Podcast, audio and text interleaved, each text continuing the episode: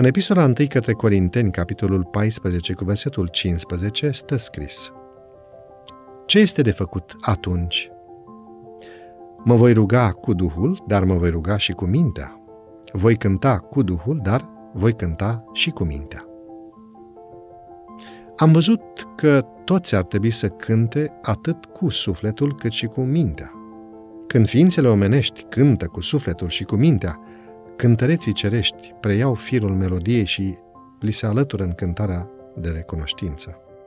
Mintea este acea capacitate dăruită omului de Dumnezeu prin care ne asemănăm cel mai mult cu El și care ne deosebește de celelalte ființe create pe pământ. Mintea este sediul gândirii, al analizei și al deciziilor libere.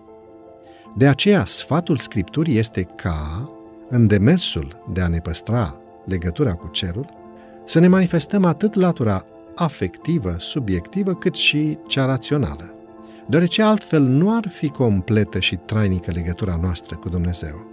Astfel, cântarea închinată lui Dumnezeu trebuie să treacă prin filtrul minții, nu doar al sufletului.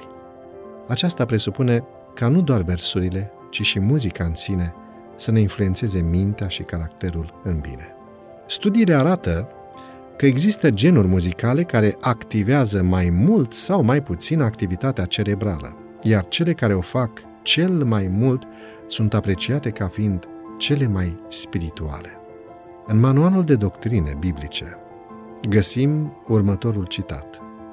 Fiind de acord cu finalitatea muzicii astfel descrise de Bach și deoarece muzica se adresează trupului, sufletului și spiritului, adventiștii folosesc muzica spirituală și intelectuală. Refuză pe cea care se adresează trupului, fiind senzorială, deci nepotrivită creșterii în caracter. Am încheiat citatul. Doamne, ajută copiii și tinerii din biserică să descopere muzica bună, care să-i ajute în dezvoltarea spirituală. Alege azi să cânți și să asculți nu doar ce îi place sufletului, ci acea muzică ce îți va conduce gândurile spre Dumnezeu. Merită să fii un model pentru generația tânără, chiar și în privința aceasta.